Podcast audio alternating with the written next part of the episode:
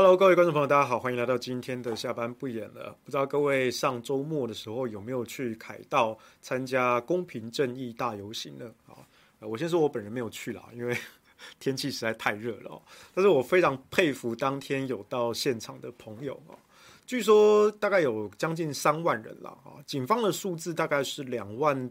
多到两万五千人，那各方的说法，有的说三万人，有的说四万人啊。基本上我比较相信警方的数字啊，因为警方在估算人数有一套他们的科学的方法，包括空拍，包括密度的估算等等的。所以历届来说，我比较相信中正一分局的这个数字啊。不过呢，在过程中，就是因为圆环原本是没有开放的，就是那个景福门那个圆环车流道嘛，所以。一开始活动的前半段啊，很多民众是在两侧的树荫底下的，一直到活动的中间，景福门车流圆环解禁之后呢，民众才往中间靠拢哈，一直排到景福门。那依照经验，如果有过景福门，大概是三万啦。哦，那那一天我看照片，大概是差不多景福门过半。所以大概警方这个两万将近两万五的这个数字，我觉得是相当合理哦。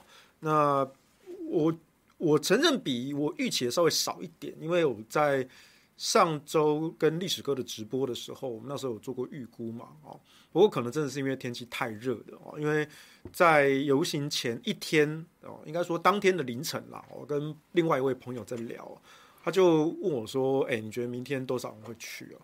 我说明天去的人应该。不是会很多啦，哦，他说是因为整个就是号召力啊什么的，我就说不不不，最大的原因是因为太热了，这个是物理的硬道理啊，就好像说反核团体往年也只敢在三月份的时候办反核大游行嘛，那他们到了夏天之后都 gamky 啊，哦，都躲在家里面吹冷气不敢出来哦，然后刚刚在开播前我有看到网友在问啊，因为。我们今天的标题啊，是想要来讨论一下为什么赖清德不去七一六的这个游行。那我们等一下来回头看一下资深媒体的这个判断啊。然后看到在开播前就有一位呃网友呃呃这个叫溜溜溜啊，哪有人执政上街头反自己？嘿，我告诉你，我马上就有一个反例啊，在二零一九年初的时候，二零一九年三月，当年的废核大游行呢。蔡英文是下令全党动员上街头啊，不过呢，我们的蔡总统兼蔡主席下令全党动员啊，实际上最后上街头游行的大概不到三千人。那我去问过警方，他们说他们当初对游行人数有高估啊，所以呢，警力大概就过了一半啊，所以。那整场游行哦，反核团体大概只剩不到两千，大概只有一千多人而已啊。这个是在蔡英文全党动员的情况下，只有一千多人上街头啊，是蛮蛮蛮可怜的哈。那为什么他当年要下令动员呢？其实我觉得一方面他们被逼急了啦。在二零一八年的时候，我们以和阳绿公投通过嘛，所以紧接着二零一九年三月的时候，反核团体想要赶快再再扳回一城。哦，展现一下气势。那民进党也觉得说，我们非核家园的神主牌不能够动摇啊，所以赶快来下令动员。但是，就是民进党党内嘛，不爱插小姨啦，哦，所以就真的很丢脸啊。就是为了反核上街头，已经变成一件很丢脸的事情啊！所以那一那一年，我觉得连蔡主席都下令动员了，竟然还叫只叫一千多人左右，是很丢脸的啊！所以说，执政上街头反自己，对啊，我觉得 民进党就会做这种奇怪的事啊。不过那个也是很很很特例的情况下啦。我说一般，你看其他的其他一些场合哦，民进党就就就关起来哦，关起门来哈，完全就是党国威权主义哦，就不管你哦。所以就有人就说，哎，网友就说哦，就说民进党已经忘记了初衷了啊。对啊，我觉得早年我说是大概三十几年前的民进党啊，哎，民党是在解严前一年创立的啊。那我刚好就出生在解严那一年哦，民国七十六年啊。所以民进党到现在三十六、三十七啊，应该是三十七年吧。如果你从解严前一年开始算的话，就三十多年来的这个民进党哦，其实真的已经。腐败变质了哈，尤其在蔡英文担任党主席之后，整个民进党就是往黑金体系跟党国威权靠拢啊。他们比当年他们自己批判的国民党威权政府还要更威权、更党国啊。所以呢，非常的可惜啊啊！啊，网友就说啊，RT 上说，哎，烦什么啊？到现场请听民意都不敢啊。呃，小叶说：“厚厚都没新闻了，不忍酸，连辉文都放放弃了。辉辉文哥跳船这件事情也是很很很很很离奇哦，当然被人想说好笑，因为辉文哥原本很挺侯嘛，哦，然后他那那大家都知道，我们在我们媒体圈嘛，哦，有有几个人是呃批批猴批的比较凶的哦，一个就我嘛，一个是罗有志，一个是朱学恒。”啊，还有一个是朱凯翔，朱凯翔也会骂，对，就我们几个都都批猴批的蛮凶的。然后曾经有一次，辉文哥就我不知道为什么，他就觉得我跟朱学恒让他非常不顺眼，所以他有一次的广播就直接点名我跟朱学恒来骂，哦，说我们两个莫名其妙，哦，就说干嘛这样子呢？对不对？哦，就没有想到辉文哥。连自己都觉得侯友谊烂泥扶不上墙，就跳船了哦。这是这是辉文哥哈，他他有他的立场，我们尊重了，我们尊重了。然后 Eric 照说，哎，不是公平正义大游行，是公平正义侯友谊啊，是公平正义侯友谊啊。这个我昨天在中广的时候，我有讲啊，我说到底是哪一个天才幕僚啊，帮他写的这个发言稿啊？反正现在是金小刀操盘嘛，对不对？反正通通都上到金小刀头上啊！你有没有搞清楚那是什么场子啊？你是把你当做国民党的造势场吗？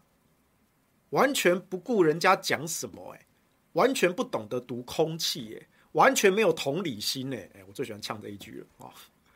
侯友宜就是一开始他上台讲的时候，好，那时候在在批判民进党啊什么的，其实台下都有给他良好的互动。哦反正来者是客嘛。今天不是说因为你是国民党的，我就特别排挤你。没有，其实刚开始的时候，台下的群众都是跟他很友善的互动的。他讲的好的地方，大家也会哎欢呼、鼓掌什么的。但他就一直讲讲太长了，然后讲到后半段变成帮自己造势哎。他就说：“如果当总统，我怎么样怎么样怎么样，我来实施这些政见。”哎，我们当天就说好了，今天这个游行不是为任何人、任何政党的造势场合，所以请你不要穿这个竞选的服装，或者是喊竞选的标语口号，都不要。那你就故意踩线呐、啊，这边说什么只要我来做总统哦，怎么样？然后最后还直接把当天游行的主标语叫“公平正义”。他直接把公平正义剽窃过来，冠在自己的名字上。公平正义侯友谊，而且还喊不止一次，喊我意思说再来一次公平正义侯友谊，公平正义侯友谊。我只能说你被虚下台那是理所当然了，你根本就不懂得看场合，你根本就没有要跟民众对话的意思，你不懂得倾听，你只是在活在自己世界里面讲自己的话。哦，那金小刀是不是要推出午门斩首啊？出这么严重的包，这个谈餐是你写的啊？那个不是侯友谊临场发挥，我再强调一次，那个不是侯友谊临场发挥。侯友谊不是一个会临场发挥的人。哦，当天我记得好像是哪一家电视台吧，有拍到后台，就大家都在练习那个准备的发言稿，包括郭台铭，包括柯文哲，包括侯友谊。哦，那练习发言稿、背稿这件事情，其实是对这场活动的尊重。哦，那当然蔡英文那个样子是直接读稿机照念，那个也是过了头了哦。但是但凡是这种重大的场合，为了显得对议题的重视，你事先写的发言稿哦，然后在上台之前在后台练习哦，等一下的发言，我觉得这个都是很正常的，而且这是对活动的尊重。但也这也看出了，那请问侯友谊这稿是谁写的？怎么会写出这么离谱夸张的稿？啊，不过今天我们主要谈的不是侯友宜，我们等下要谈赖清德。好，好，这个 Purse 说，难不成赖清德要带绿营支持者去？哈，场面可以控制吗？不能这样玩的。哈，场子就是抗议政府的。啊，赖清德去带着支持者去，你觉得场面会怎么样？啊，对啊，我觉得这个场面确实也是有点奇怪啊。但是呢，等一下我跟各位讲有另外一个理由。RT 上说笑死啊，带支持者去哦，就是要故意要打群架哦，蓝绿白哦，群众大混战哦，哎，感觉好像蛮刺激的啊。那 EC 说哦，他有到啊，热到爆炸啊，人很多，圆环封一半，而且中山南路人行道在修路哈，所以一堆人是塞在中山南路上啊。然后刚刚那个蓝绿白，如果群众都到场，会变成凯道大乱斗啊，这个蛮蛮蛮蛮酷的啊。不过中正一分局应该要很头痛吧啊。啊，理性想想赖不去啊。啊 Kevin 说赛到现在手还在痛啊，真的是很辛苦了哦。虽然虽然那天我没去，但是真的太热了，我真的真的没有办法出门啊。但是我真的很佩服当天有到现场的朋友哦，你们真的很辛苦啊。那 Kevin 后扣说去不去是一种态度啊，选择不去就是打算跟年轻人绝缘了啊。那好像很多人都推到中山南路去捷运路口那边吧，啊。Kevin Cole 说：“当天本来就不是政治活动，哈，没有必要带自己的支持者去。身为民进党的候选人，本来就盖瓜承受民进党的一切，啊，被虚也应该去。哎，对，我觉得他 Kevin 讲的没有错，哦。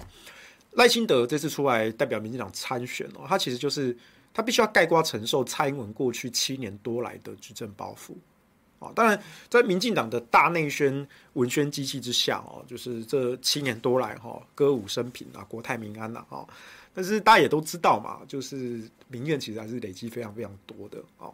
所以在这样情况下，赖清德他说的每一句话、做的每一件事情，都会受到检视啊。你你现在就是扛着民进党的包袱嘛，啊，这是外在的因素。那内在的部分呢，呃，我们也都知道赖跟蔡不合嘛。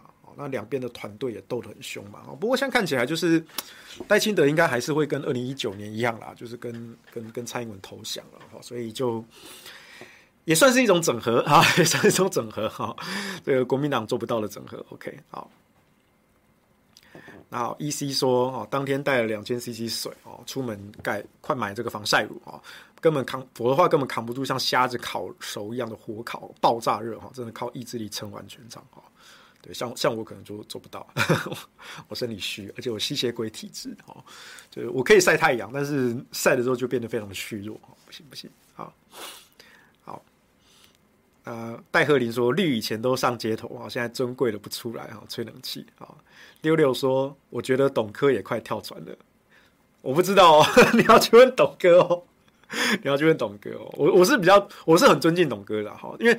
董哥当然各自有各自的立场哈，但是至少我觉得董哥在评论事情的时候有他的证据，有他的脉络哦，我我是可以接受的哦，即便我们立场不同哦，就好像说，其实辉文哥其实也是哦，辉文哥其实我我向来也都还蛮尊敬他啊，一直到前阵子吧，因为那个时候可能是侯友宜民调崩了，所以辉文哥的心态也崩了。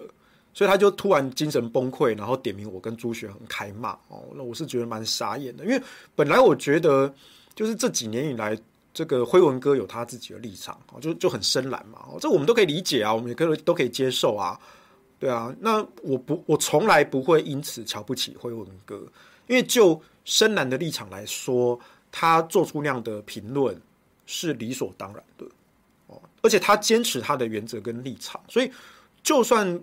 我不认同辉文哥这个，应该说我不认同侯友谊的这些做法，但辉文哥力挺侯友谊这个立场，我是尊重的，而且我是可以接受的，因为这才是辉文哥的的的作风嘛，因为他有坚持一贯的原则、一贯的脉络，那我觉得他就是就是始终如一嘛，贯彻到底啊，我觉得这也不是什么坏事啊。但我看不起的就是那种就是扣谁哦，讲话的那种媒体人哦，然后预测错误就是说什么啊，一切都是最好的安排哦，这种我就看不起，因为他没有一个理念在，没有一个原则在哦，所以辉文哥也好，或是董哥也好，我相信他们都有自己的理念跟自己的原则哦，所以我还是很尊重、尊敬这两位媒体前辈。哦。虽然说在挺侯这件事情上，我可能跟他们立场不一样，但不一样就不一样啊！我跟我跟其他一些名嘴前辈立场也未必都一致啊，对不对？所以立场不同，这本身不是什么问题哦。但是呢，你就不要说什么哦，因为哎，我都尊重大家立场不同，但是我就是发现你跟我意见不合，我就偷偷封锁你这样子哦，这种事情我就不干了啊。这个《笑傲江湖》说有派代表王婉玉去参加活动啊。王婉諭就是民进党的打手嘛，就是那一天，对不对？而且邱显志在旁边还穿那个时代力量 logo，邱显志是文盲哦，你律师牌怎么考的？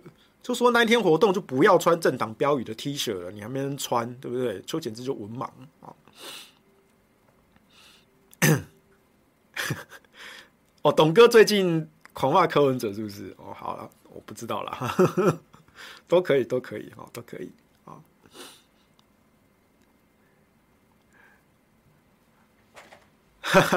我我没有酸侯友谊，好不好？我都是名正言顺的批判，好，谢谢，好，OK，好，声音声音的问题，小编应该有解决了，哈，应该可以，哈，好，然后苏宏哲大大，哈，感谢你的抖内，哈，六维土条，啊，姚慧珍在新闻面对面说，小灯泡妈讲的最好，哈，还扯阿北有沙文主义，女生才不多，哈，正郎小姐姐听完都傻眼了。他们现在就是故意要在做这个认知作战，好，我们就直接把它点出来了。他们从游行前吧，就开始在打说这场游行没有正当性，哈，因为黄国昌哈自己也是地主啊，什么之类的，哈，那然后还说什么？我记得好像还有个民调说什么哦，好像访问了街头民众说这场游行好像失去了正当性什么的，但那个都是做出来的嘛。然后当天游行看的人其实还算蛮多，虽然说比预期的少一点，哦但是其实。有在这种大热天有三万人上街头，我觉得就已经很了不起了哦。然后他们就开始说什么啊，这个现场啊，男女比是九比一啊，啊，然后这些都是男生啊，啊，男都是些臭宅男啊，或者一些丑女啊，或者什么有求偶焦虑啊。哎，我发现一件事情呢，就是这一些民进党的侧翼，他们平时很喜欢讲性别平权，很喜欢讲性别正义，结果呢，在羞辱他们的政敌的时候。他们很喜欢用这种带有性别含义的羞辱，就他们动不动就想要扯到什么求偶焦虑什么的。我就你你们是自己有求偶焦虑，所以你们看谁都是求偶焦虑，是不是？我觉得蛮蛮蛮可怜的啦啊。然后刚才我们的小编开播前有跟我讲，他说他当天有到现场，他觉得说现场男生是比较多，没错啦，可是女生也不少哦，女生绝对没有到到绿现在。狂喜的说什么九比一这个这个悬殊的比例啊，应该是没有。小编说当天现场其实还蛮多女生的，而且都还蛮年轻的。哦，其实男女比是并没有那么悬殊啊。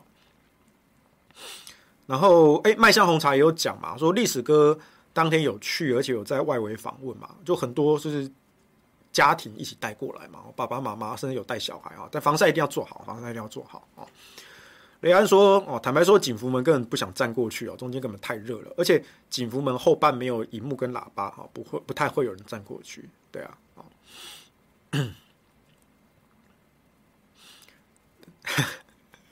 这个董董哥，董哥要不要打科？哦，这个这个也是符合他的立场啦，哦，因为董哥也是很很深蓝、很正蓝的哦，所以他批判科，我觉得这个都也算很正常，哦，我们尊重，哦。”反正我是我是这样啦，就是你你讲话只要有逻辑，然后你的脉络是一致的，哦，那无论你的立场跟我合不合，我是真的都尊重，哦，所以你看我我这么这么长时间来，我几乎不批评辉文哥，我真的不批评辉文哥，哦，除了他上一次莫名其妙主动点我跟朱学恒开骂以外，我都都不知道我哪里到底扫到他的台风尾是什么样子，我我也没有点名他什么的。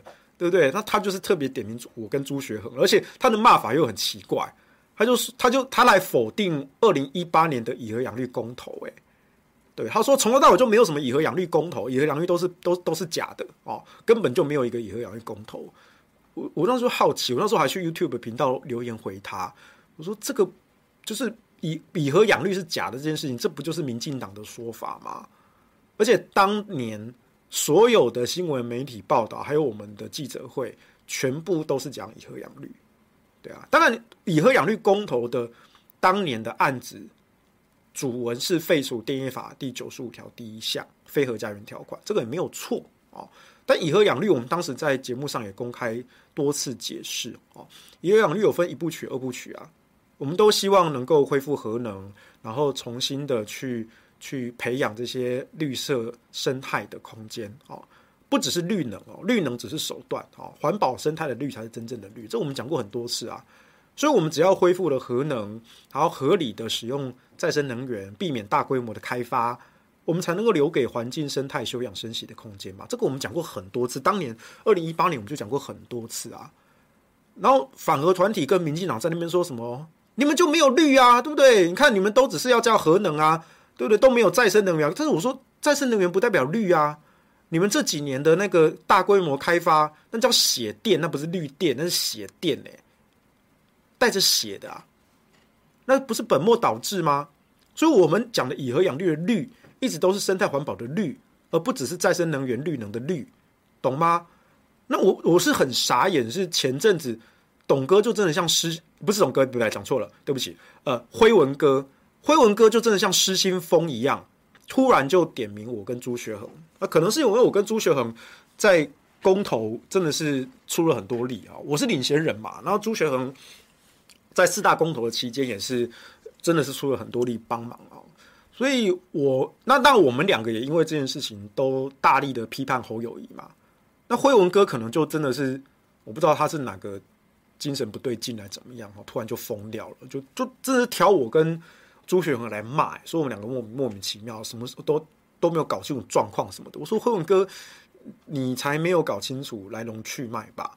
我们当年的公投案是怎么样怎么样，然后电业法是怎么样，以核养绿怎么样？我真的都留言详细跟他解释，因为我至少还尊敬他是媒体前辈哦，而且我尊敬他，呃，至少大多数时间。立场是前后一致的，哦，所以我真的尊敬他。所以除了辉文哥前阵子突然点名我跟朱学恒开骂，我觉得莫名其妙以外，你什么时候看过我去批判过辉文哥？没有嘛？对不对？啊，那当然，另外一位资深媒体人就另当别论了嘛。那种扣谁的，我就嗯，偶尔就酸他一下哈。对，董哥人真的很好，我必须说，我呃。其实我跟辉文哥没什么交集哈，但是我跟董哥之前比较常遇到哦。我觉得我跟董哥其实，在很多分析事情的看法都很像，都很像啊。但可能唯独就是柯文哲这一点，我跟他看法不太一样了。我跟我对柯文哲其实没有没有什么反感。那我也跟柯文哲见过面，聊过，讨论过这些议题啊、政策什么的。我对柯文哲没有什么反感哦。那董哥可能就对对柯文哲很很反感啊。对，但我觉得我跟董哥在其他事情上，我们的分析蛮多都还蛮一致的。OK，现现场还有正妹是不是？很好啊。好，对，你们当天到现场，真的，我真的非常非常佩服你们了。好，我真的非常佩服你们。好，好，我们再讲一下哦。今天我们刚刚一直在讲哦，就是呃赖清德为什么当天不到？现场去啊，我觉得这是一个可以值得讨论的问题。最早最早应该是在两三个星期之前，应该是两三个星期之前，大家还记得吗？应该两个星期，就是那时候我不是帮朱凯翔代班那个谁来早餐吗？那应该是两三个星期前，对，因为我记得我代班了两个星期，然后中间又休，然后又又休，应该是三个星期前我第一次代班的时候，我记得有一天早上，小编就准备了一个题，就是讲。居住正义哦，然后赖清德也提出了他的一些政见，然后行政院也随即的公布，包括像是呃社会住宅啊，然后清安贷款跟囤房税二点零啊，大概就这三件。好，那我说这三件其实没没有什么意义了。哈，第一个社会住宅，社会住宅就是蔡英文跳票最严重的啊。蔡英文那时候刚上任的时候说中央要盖二十万户的社会住宅，结果现在他两任都快做完了。完全跳票，没再盖。那他们还有脸打柯文哲啊？柯文哲那时候二零一四刚上任的时候说要盖五万户啦，啊，八年过去盖两万户了哈，那他也道歉了，说没有达标啦，很拍谁啦。但是呢，他有说，可是我们台北市还是盖最多的。哎、对，六都里面台北市盖最多，连新北市都盖的没有比台北市多哦。所以我觉得你国民党也好，民进党也好，你想要去打柯文哲社会住宅这件事情，你们最好想清楚啊。包括像你们家吼吼哦，新北市人那么多，人口是全国最大都市，而、你新北的地又比台北便宜，你新北竟然盖的没有比台北多，啊，我觉得这个讲不过去，啊，所以国民党哦，你们要想清楚。啊，还有民进党，你们要想清楚，你要不要打社会住宅这件事情哦？想要打柯文哲，我觉得会适得其反的。那赖清德很好笑，他现在公布说，我们就是从二零三几年哈，延长到五十万户，哇，这支票越开越大。啊，反正就是无无限期往后往后兑现。啊，就无限期往延后就对了。啊。就跟净零碳排一样嘛，二零二五年飞核家园哦做不到啊，二零三零啊，二零三零也做不到，二零五零对不对？就无限往后延嘛，反正大家都到时候都死光了嘛，对不对？而且不管你是做总统做四年做八年，反正那时候就不是你执政了嘛。哦，蔡英文也说嘛，二零二五年之后就不关他老娘的事情了嘛，就这样子嘛。好，我就无限把这个枝条往后延后就好了，哦，就不是我的事情了。好，然后第二个叫清安贷款，清安贷款，呃，我觉得这个就是。绑死年轻人一个政策哦，我上次在民众党的那个 TPP 开讲哈，有一集也是有讨论到这一个哦。那当时其实呃，在新闻媒体上也有蛮多人批评这件事情，就是你假设你贷一千万的房贷哦，那青安贷款前前几年前五年吧，哈，每个月负担是一万多块钱哦。那根据我们实务的理财规划，哈，现金流支出最好不要超过三分之一，好，在借贷这个部分，也就是说，你要负担每个月一万多的房贷，你的收入最好要四万以上，啊，那感觉好像还勉强勉强可以了，哈，虽然说现在年轻人起薪是没有不可能到四万了，大概三万上下了，两万多三万了，但是你稍微努力个几年，呃，年薪四万应该还是有机会啊。问题在于你这个优惠期限过了之后，你一个月。的负担就要多暴增到三万多块，那再根据我们这个三分之一的经验法则理财规划哦，你大概月薪要九万嘛，才有办法负担得起房贷。那请问哪一个年轻人出社会就有九万的工作啊？民进党副秘书长了啊，但不是人人都是零九万嘛？对啊，所以这是清安贷款，你让更多的年轻人看前五年哦，感觉好像我负担得起哦，就贷下去就买下去了。结果呢，就绑死他们未来几十年的人生。我觉得这在理财规划上并不是非常的聪明啊。那第三个是存囤房税二点零啊，但是我觉得就就上下交相贼啊。但聊聊胜于无，还是说聊胜于无啦。那问题在于说囤房税二点零这件事情，那就是侯友谊出来讲话啊。啊，你六度里面就你新北市唯一没有实施囤房税嘛，对不对？所以你侯友谊当天在凯道上，他就跳过这一题嘛。那我事前我就说了啊，我就说那时候在在民众党录影的时候，民众之声的时候，我就说啊，我说侯友宜当天到现场哦，蛮困难的哦，因为假设我今天我是金小刀，我要帮他写谈餐哦，我不知道该怎么写，因为他要其他人柯文哲跟郭台铭只要回答一个问题，就是回应当天诉求就好了，哎，那侯友宜当天要回答两个问题，第一个是为什么你新北市社宅盖那么少？第二个是为什么你新北市是唯一没有囤房税？为什么？你先回答。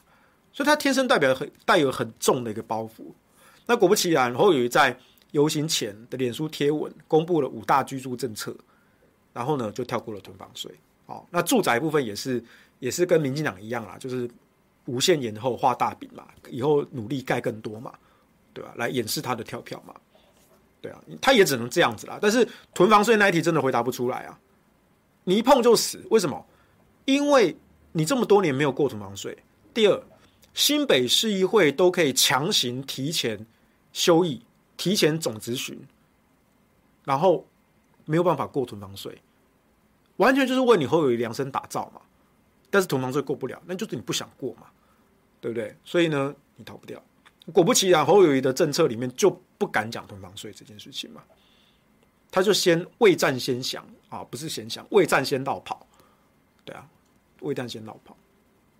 所以我觉得这场整场下来，侯友宜天生对这个议题就是负面的啦啊。但是我还是强调，我觉得侯友宜是该到现场去的，哦，作为一个在野党的的的候选人啊，侯友宜是该到现场去的，只是说他到现场就北吧，这边喊什么公平正义侯友谊，哦，那真的是太白目哦，那个被被虚报被虚下台，那是他活该。但我们现在讲的是为什么赖清德不去？当然，很多人是说，呃，赖清德他是执政党的党主席啊，当家不闹事啊，哦，但我觉得这个这个理由我一我觉得一半对一半错啊。如果他是总统兼党主席，比如他今天是蔡英文这个角色，那或许他到现场去有点奇怪。他可以在整场游行诉求结束之后，他亲自出来接见，然后收下他们的陈情跟诉求。然后开记者会宣布说，我们可以推出相应的政策啊，来一个圆满的收场，我觉得这很好。但是副总统这个职位就有点尴尬，你总统都没有出来了，你副总统出来干什么？啊，所以副总统这个职位他是不适宜出来的，他没有办法用副总统的身份走出来哈，从总统府哈走出来到凯道，然后接过陈情书，然后讲话，他他没有办法这样，副总统这个身份不对。那党主席的身份呢？我觉得作为党主席的身份，他其实是可以去的，他其实是可以去的，但是他未必要去。为什么？好，我们继续看。好，那在游行是七月十六号嘛？好，那在七月十三号的时候，我们尊敬的资深媒体人黄伟汉伟汉哥啊，他就发表了一篇伟汉观点啊，说。赖清德应该上凯道啊！我稍微单念一下他的看法是怎么样啊？伟汉哥说，对民进党来说，七一六上凯道游行就是在控诉政府没做好司法正义、居住正义两大诉求。那而且现实来看，到时候走上凯道的群众很可能大部分都是柯文哲的支持者。但这该是赖清德拒绝出席的理由吗？当然不啊！暐瀚哥认为赖清德七一六应该上凯道，应该要听民众的声音。努力做到安民心、解民怨，好，然后他讲了三点。第一点是说，七一六上凯道的诉求都是民进党政府说到没做到的事。第二个，赖清德是总统参选人，好，他认为说，哎，赖清德去应该要呃学习韩国瑜在二零一八年赶上三立接受专访一样，哈，即便节目内容对他不友善。但一个小时下来，他可以去开拓更多的票源啊，更多票源。第三，他认为赖清德不去会被凸显漠不关心啊。那由于另外三个总统候选人参选人都决定要去啊，应该算类类类参选啊。郭董还没有明确的宣示啊。但如果独缺赖清德哈，都凸显民进党对民众的痛苦漠不关心。那那暐瀚哥就说，就像之前台大政大学生会邀约哈侯友谊不可独缺一样。啊，那党内建议不去啊，各界大多认为赖清德应该不会去啊，但是暐瀚哥还是认为赖清德应该去。好，那啊，最后还有一段啊，他说，如果赖清德最后真的去了哈，上台讲述他上任总统之后的做法跟态度，反而可以争取更多对司法正义不满、对居住正义不满的选民继续支持民进党啊。这是伟汉哥的看法啊，暐瀚哥的看法。不能说错啊，不能说错，只能说他外行啊。这是完完全全一个没有打过选战的人，也不了解民进党的人会做出的政治正确的评论。我的形容应该还蛮精确吧？啊，为什么我说这个外行的？如果今天你就是一个外行的媒体人，不管你有多资深啊，反正就是。我我们做新闻嘛，对不对？做媒体的啊，这些人的就是选举胜败，其实跟我没有什么关系啊。盟盟党赢了，盟党输了，其实我都可以照样赚钱啊，照样上通告领通告费哈，几几水和六率哈，反正这今天讲 A，明天讲 B，后天讲 C，所以对这种媒体人来说，他们不负胜败的责任啊，所以呢，他们就是只要看风向讲话就好。那。七六公平正义游行这个议题呢，在呃馆长黄国昌，这都是非常有网络声量的意见领袖。然后在这一阵子呢，居住正义啊、公平正义这个话题也不断不断的被炒起来。所以这个事被带起来之后，那像伟汉哥这样子的媒体人啊，他就也算是符合他的人设啦。他就会说大家应该要去响应哦，因为他看到这个事被造起来，他觉得说应该要跟过去。但为什么民进党党内建议不要去？就在于你有没有设身处地的站在赖清德的立场，或站在民进党的立场去思考，这个才是门道。哦，这个才是门道。你当然都可以骂说哇，赖清德不去啊，赖清德好傲慢呐，赖清德没有要倾听民众的声音啊。你可以继续听这种呃政治正确了啊，对啊，就是。很跟风嘛？哦，这这没有错啊！我我今天讲的这没有错，这没有错，只是外行的点哦，没有错。所以我们要探讨的是为什么民进党不去？好，那关于这件事情呢，在我刚刚讲嘛，在两三个星期前，我有一次代班谁来早餐嘛，然后那一次小编就准备了居住正义这这一题，哦，然后有提到说赖清德提出了居住三件啊这些政策，好，我先说当天。呃，小编是前一天晚上就会先传新闻提纲给我看的哈，但我通常都是就是瞄瞄过之后看起来 OK 好，我知道了，我说好没问题啊，明天早上见哦，所以基本上我没有多做准备啊。然后当天早上呢，我通常都大概是提前五到十分钟到，然后把那个 slides 就是看一遍，就说哎，小编准备的那个投影片啊，稍微扫过一遍，就看到那个居住正义这一题哦。那我当下看到，然后后来五分钟之后开播，我就凭我的直觉。我就说，赖清德推出这些居住正义政策，这些都是表象。他真正要的是什么？他只是在帮蔡英文收烂摊子。就这，甚至他不是他个人要的，但这是民进党要的，因为他必须帮蔡英文收烂摊子。你问赖清德本人，我觉得他并没有很想谈。居住正义、住宅政策这些题目，我觉得他本人、他个人可能不是很想谈，但为什么他要谈？以及为什么他提出政见之后，行政院那边也接就是接连的这个回应？因为这是蔡英文要的，这关乎到蔡大小姐的面子，所以赖清德作为总统候选人，作为党主席，他不得不来收这个烂摊子、擦屁股，懂没？好。这个前提，如果你先放在心里，你有对这个认有认知到的话，那么政策的内容本身不重要了，政策的形式的脉络现在你知道了。好，那在这个形势之下，民间又有一个七一六游行要办，两大诉求：司法正义跟居住正义，尤其居住正义的声音比较大一点。你觉得赖清德到现场去有加分吗？我指的加分，不是指很空泛的说要去倾听民意、解民怨这种很空泛外行的评论。我不是指这种要求。我跟你讲的是实打实的选战，在票源的开拓上，你真的觉得这有加分吗？大家想想看。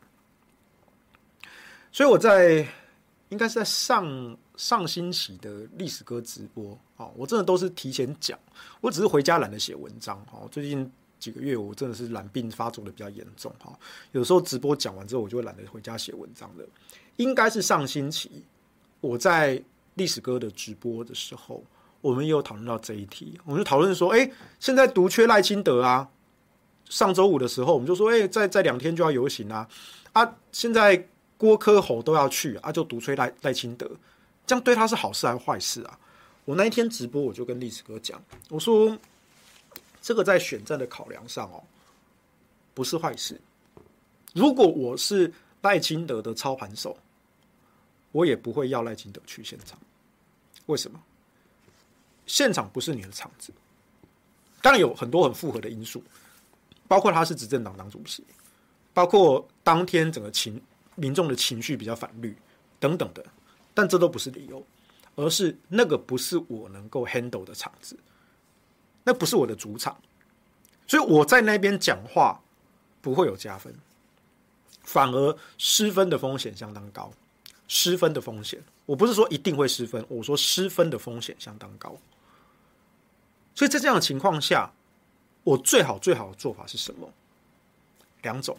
我那天在历史哥直播讲两种方法，我说第一种。因为现在民进党已经对外说，啊，周日那一天是民进党的全代会，哦，那时间已经定了，哦，那赖清德又作为本党的党主席，哦，他当然不克出席，你总不能党主席翘掉全代会，结果去参加游行吧？哦，这个这个讲不过去哦，全代会该开就是要开，好，那这个官方理由好了，我们可以接受了，哦，姑且算是个理由，好，所以我说我那时候跟历史哥直播的时候，我就讲两个方法，第一个，他可以全代会召开，开完之后刚好游行也结束了。我独立召开一个记者会，我可能就在全代会的门口，哦，我就快速来个记者会，然后呢，幕僚赶快前两个小时赶快看一看、听一听，然后把预先准备的发言稿回应，哦，整整合一下，就给我们的赖主席开记者会，独立开记者会，就说那今天我们感谢哈，在另外一侧哈凯道啊。这个有一群啊很辛苦的啊民间的这些声音哈，那我们听到这些诉求，那我们作为执政党啊，我们要予以回应哈，就把他一些政策政见啊给列出来，算是一个有诚意的回应啊。第二种做法，就是在全代会的过程中，因为他毕竟是党主席嘛，赖清德是党主席嘛，我就直接在全代会的过程中，我就挑一个 part。直接隔空回应啊，说哎，现在同一个时间点哈，在凯大格兰大道上啊，有一群人啊，在这个诉求这些居住正义啊、司法正义啊，那这也是本党非常重视的啊，那也是我们执政啊七年多以来哈要改进的问题啊。那未来本党如果能够延续执政啊，那我们一定会做到这个、这个、这个、那个、那个、这个，再把政见政策出来讲一遍，而且尊重在凯道上这些。辛苦的这些民众，这才是你的主场优势，而且你展现了气度，也展现了你的诚意，而且你避免了失分的风险。你总不能在那边喊公平正义赖清德啊，公平正义赖清德，好，你不会做这种蠢事吧？对不对？好，所以我在上周五的时候啊，直播那时候，我就跟历史哥讲了，好。如果我是赖清德的操盘手，我不会让他去开刀，我绝对，他就算想去，我都会把他拉回来，哎，把他铐住。我就说，你要嘛就在全代会回应就好，你不需要到凯道现场去，这才是我们能够 handle 的主场，我们可以展现风度跟展现诚意。好，那这个当然是比较高大上的讲法。好，我们现在要讲比较暗黑的部分，暗黑的部分就要延续我刚才说的。赖清德提出的这些居住政策，都是为了收蔡英文的烂摊子，对不对？所以再加上赖清德现在的团队基本上已经对赖蔡英文投降了，甚至被蔡英文一部分的架空了哈，人换过一轮了，所以整个打选战跟宣传的调性，你要用蔡英文的风格去思考，而不是赖清德。他蔡英文风格的思考，对于这些民间的诉求跟抗争，他的态度是什么？态度就是不理，完全隔绝。而且，就民进党的选战操盘，赖清德现在稳守三成五的支持度，在撒卡都的情况下，三成五的支持度，如果票票入轨，那是可以胜选的。所以我干嘛去开拓中间选民啊？我干嘛冒着被洗脸的风险，甚至洗的不只是我赖清德的脸，那丢的是蔡大小姐的脸啊！赖清德被洗脸，蔡英文一点都不在意，而是你赖清德被洗脸，在居住正义这件事上被洗脸，那是丢我蔡英文的脸，这个他大小姐绝对不会同意，你懂吗？你要了解民进党到这种程度。你就会知道为什么不会到现场去，不能到现场去，这个才是 mega。哎，这是来行了，不是那边跟风说，哎，我觉得赖清德应该去。对了，政治正确，赖清德应该去，通通都去。对，蔡英文也去。哎，你怎么不说拜登也去，奥巴马也去，川普也去，习近平也去，普丁也去，通通都去。最重要，政治正确嘛。这种外行的评论哈，看看笑笑就好。我我在想那个，我没有说他错，他讲的也。也算对，只是外行。但我现在跟你解释的是，就一个内行人的看法。你如果真正了解民进党，真正了解这个选举选战怎么打，你有卷起袖子来打过仗的经验，而不是整天那边吹冷气赚通告费，长着一张嘴讲 A 讲 B 讲 C，讲错了就说一切都是最好的安排。哎，你要看实打实的经验分析，要这样谈才对。所以你看呢，在高大上的理由，赖清德在民进党全代会，他有更有气度的、更有诚意的一个回复法，而且顾及自己的颜面。第二个，在比较暗黑的这个部分，他要收的是赖是蔡英文的烂摊子。那蔡英文整个风格对于这种民间的抗争，就是完全封锁、完全不理、完全不理，所以不会给你好脸色看的。所以你看赖清德。最后，他实际上的回应是什么？是不是就跟我说的一模一样？我要澄清的，我没有接赖清德的案子哦，我没有接赖清德的案子，我真的没有接。但赖清德的回应是不是跟我预言的一模一样？第一个，他在民进党全代会回应，隔空回应；第二个，他在言辞之中，其实微微的展现了，就是哎，不论你们的人数。你们诉求啊，都是正当的，这就是偷酸，这是非常小心眼的偷酸。可是这种小心眼的偷酸，你觉得赖清德是真的要去酸黄国昌跟馆长吗？其实不是，他是要做给蔡大小姐看，这是大小姐的面子啊。我我我也是不得已要回应他们啦，啊，而不是因为他们人多人少啦。啊，他们人其实不够多了但是呢，我是要展现我们本党的一个气度、气量，也顾及呃皇上您的龙颜啊，所以呢，我来回应他们一下，无论他们人有多少啊，我来回应他们一下，你懂吗？这个才是宫廷内的门道啊，懂不懂啊？所以我这样讲就就你大概就懂了啦，啊，就是为什么耐心的不去，这都是有内行的考量的哈。不是那边外行说什么啊，他应该去啊，应该要去倾听民怨呐，啊，啊，倾听民众的声音啊什么的。我我这个强调没有错，没有错，嘿，都对，都对啊，没有错，没有错。好，我们来看一下留言啊。嗯，苏冠宇说哈，替战狼小姐姐感到不舍哈。下午那场聊天是尖酸刻薄到极致，好恐怖啊！这应该是什么三立的那个嘛？啊，对。那他们现在绿营的，他就是要我刚刚讲的嘛。蔡英文在操作这些议题的方法是什么？完全封杀，就直接把你封杀。我去打你的正当正当性，然后去抹黑你的人格，做人身攻击，什么等等的。然后就像侧翼一涌而上，说什么啊，这些人去人们就充满着仇恨呐、啊，或是什么求偶焦虑啊，哦，就是一群死宅男啊，死磕粉啊。对他们，他一直在动这种手法。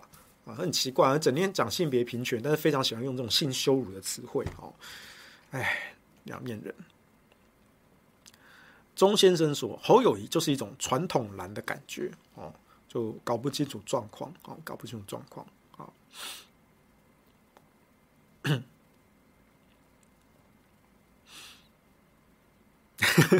瑞瑞夏说，因为参加的男性已经太多了，不能再多给赖清德。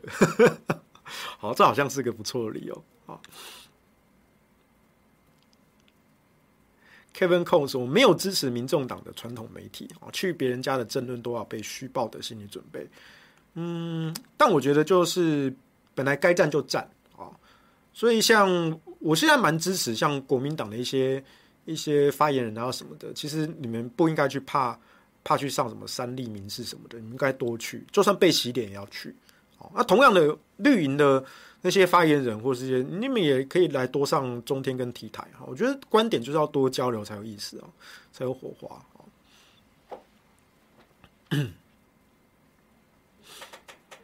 嗯，去三立开拓票源别傻了啊，未必未必能开拓票源，但至少你可以给他们一些威吓性哦。当当然前提是你自己战力要够强啦。像我记得。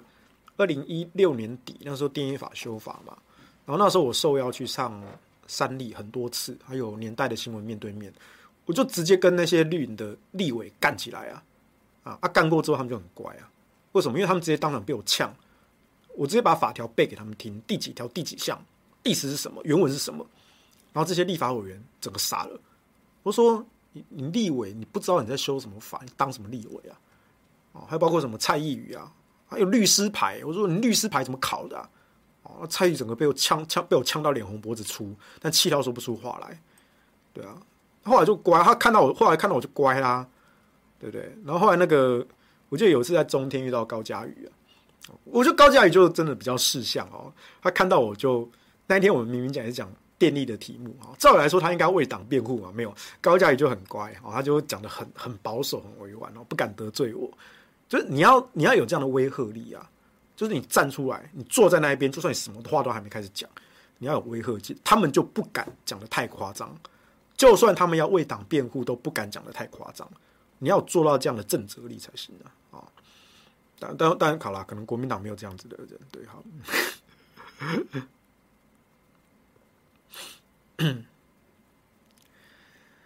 张永正说：“柯要先动员组织战、陆战吧，哈，网络空气票是比较厉害嘛。这个是民众党的弱项，没有错。我相信他们自己也知道。那我之前有。”有有讲过了，就是柯文哲现在在网络上是压倒性的优势。那空军的优势，哈，这个空优如果能够持续三个月，那你就看陆军组织盘蓝营的组织票会不会倒倒戈啊？但不一定啊，也不一定啊。我比较希望是看到像二零二二年那个时候新竹市的情况吧，因为林根人真的扶不起来啊。但现在侯友宜越来越像林根人嘛，所以。组织盘会不会倒戈？哦，那就是要看你整个空优有没有拿下来，而且要持续够长的时间。哦，那这也是国民党传统，他们评估说，哎，侯友宜之后反攻有望。好，但就你就算固守组织盘，但你空战空战是输得一塌糊涂，你就不可能赢。你了不起回来跟柯追平，但你不可能赢掉赖清德。所以就到时候就看谁是罪人。好，Kevin 说，Kevin 懂内啊，感谢哈。Kevin 说，根据叶元之解释哦，当初绿营议会取消囤房税，好，现在绿营刻意做排不上议程，哈，为何侯的五大政见没有囤房税、空屋税？呃，这个我知道原之要为侯友宜辩护啦，但这个真的讲不过去啊，因为。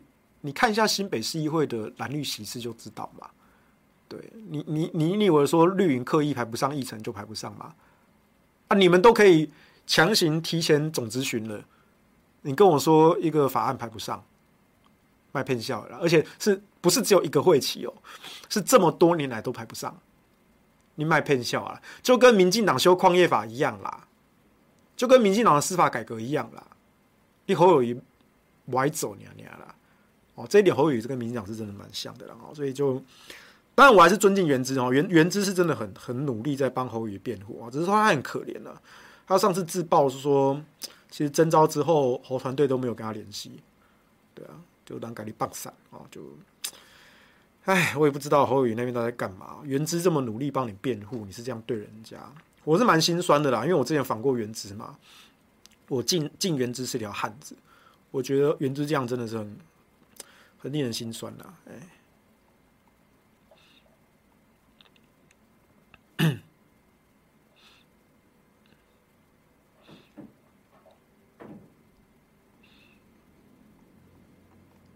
哎，我今天刚好看到一个，哦，错过的巴士说，柯文哲的团队确实很小哈，正因为如此，能够自由的选材，以前那些有才干、有抱负、有理想的。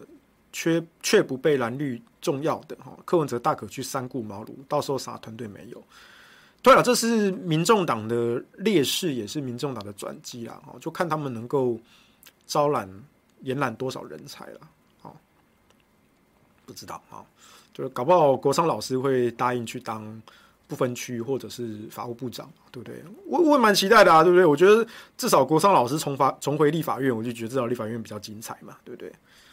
这这点我是赞成的，这点我赞成。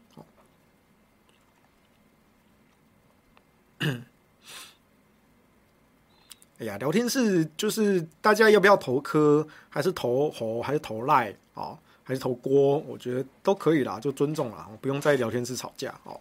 对，你跟他吵，他也不会改变他的投票意向嘛。对啊，你可以去讲你们家候选人的好，或者是别家候选人的不好。对不对？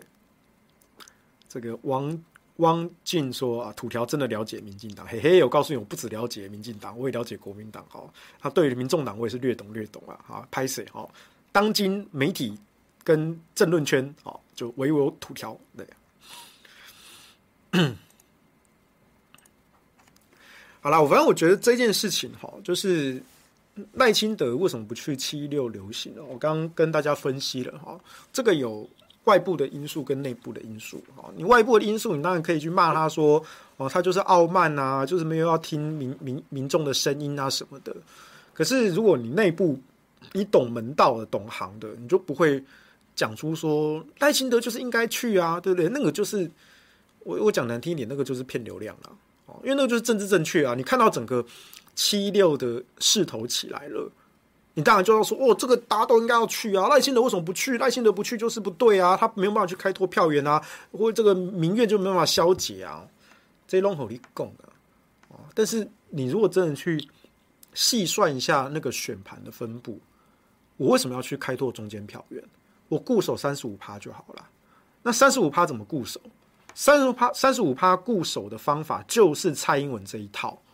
就是我对在野民间这些声音，我就是一律封锁，我不需要理他，我连给他们做新闻都不给做，盖直接盖过去就好了，这才是真正的边缘化，对不对？所以你如果有打过选战、超过盘，你就会知道为什么民进党内不建议赖清德去。那我在两三个星期前我也说了，我私下说加公开说，我就说如果我是赖清德的。核心幕僚，他想去，我会把他打昏，拖回家，不准去。为什么？当然有考量啊。哦，那你说侯友谊该不该去？侯友谊该去，但侯友谊上台讲的话不该是那个样子。这个写那个谈餐的应该推出午门斩首了，是不是金溥聪？哎，出来招认一下啊！我觉得金小刀的操盘，真的大家言过其实啊。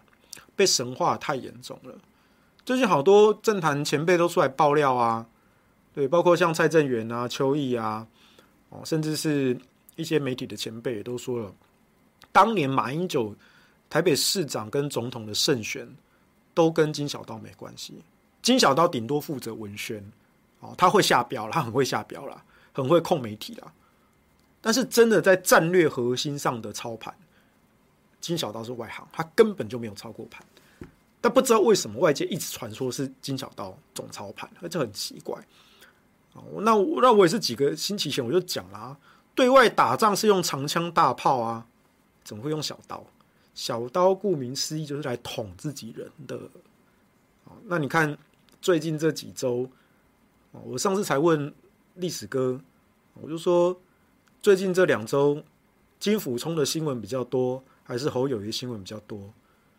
你一个军师搞到自己的新闻比候选人还多，你不觉得哪里出了问题吗？是你要选总统，还是侯友谊要选总统？哎呦，金小刀出来选总统，搞不好民调制度可能还没那么低，我不知道。但这本末倒置，这个本末倒置，好，所以我觉得就就就就。他就继续操盘，没关系，反正 反正我立场就是啊，OK 啊，金小刀继续放后尾操盘呐，哦，这样搞不好崩得更快，对不对？哦，崩得更快啊，只要崩得够快啊，搞不好国家就有救了啊，就政党轮替就有救了哦。对，那详情请见哈，二零二二年新竹市，对，不要看台北市，是新竹市啊，是新竹市。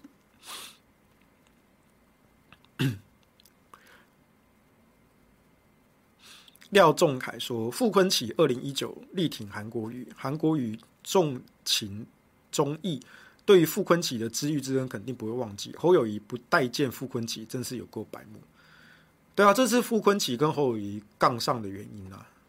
对啊，但就这正是做人的基本啊。啊，傅崐萁就我的认识，他这个人其实就是很很直来直往的人。”因为他很重道义这件事情，他觉得你侯友宜二零一八年当市长是受到韩流的庇荫，而二零一九年袖手旁观，而二零二一年四大公投岁月静好，哦，他当然跟你杠啊，啊，傅昆萁当然跟你杠啊，他那时候还不是国民党，那时候还没回党嘞，他为国民党的贡献都还比你多哎，对不对？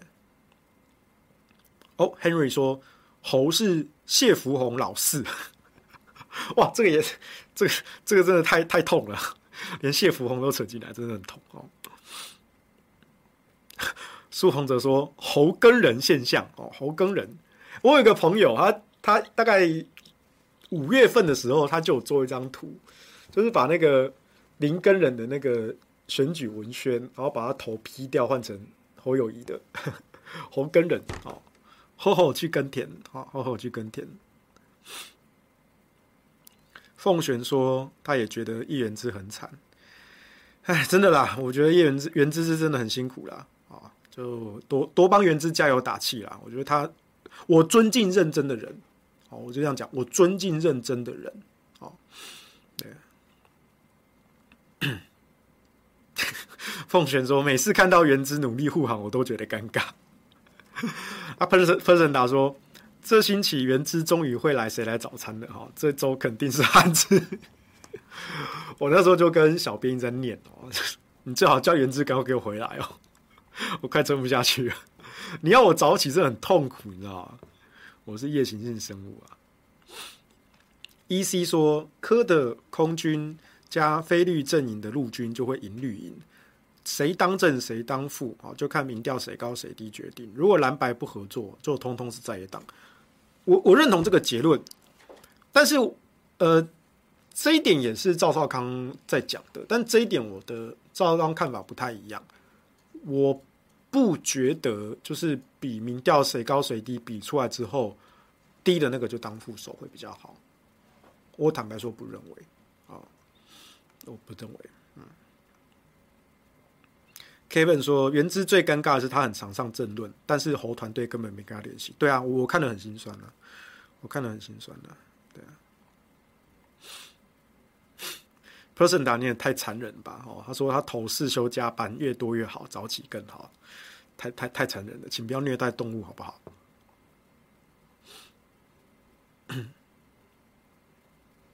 元之那一区大概五五坡哈，能不能赢有点难讲。对啊，这个蛮蛮辛苦的。戴鹤林说：“公平正义救台湾哦，结果变成公平正义侯友宜，哎，北吧，我只能说北吧啊。侯下金上啊，我不知道，搞不好就嗯。苏凤哲啊，感谢董内好。